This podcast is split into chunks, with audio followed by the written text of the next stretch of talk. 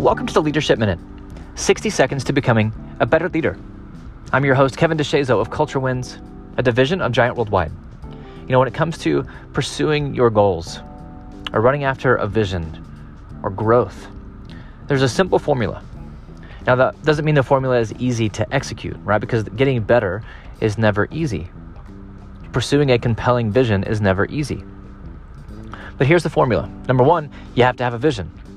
Uh, you have to have a vision that is worth pursuing. Your vision is your desired reality. What do you want to happen? What's the goal? What are you trying to achieve? Where are you trying to get to?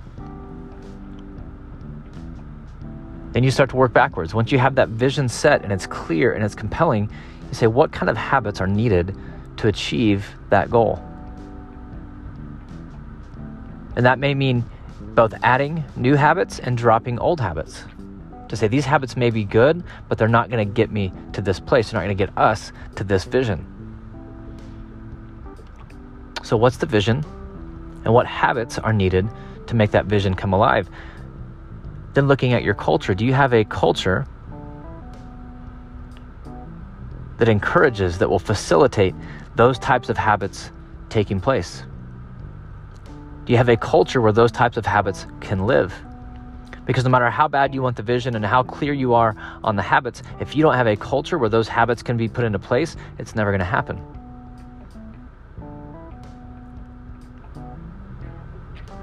And then when it comes to culture, you have to back up and look at leadership because leaders define culture. As a leader, what's it like to be on the other side of you? Are you leading in a way that facilitates the kind of culture that will empower the right kind of habits to make the vision come alive. And this is true, by the way, whether this is a team vision or a personal thing. The same formula applies. If it's a personal vision, a personal goal, you have to look at your personal habits, your personal, your self culture, and your self leadership. How are you leading yourself? And though it has to cover all of it, is belief.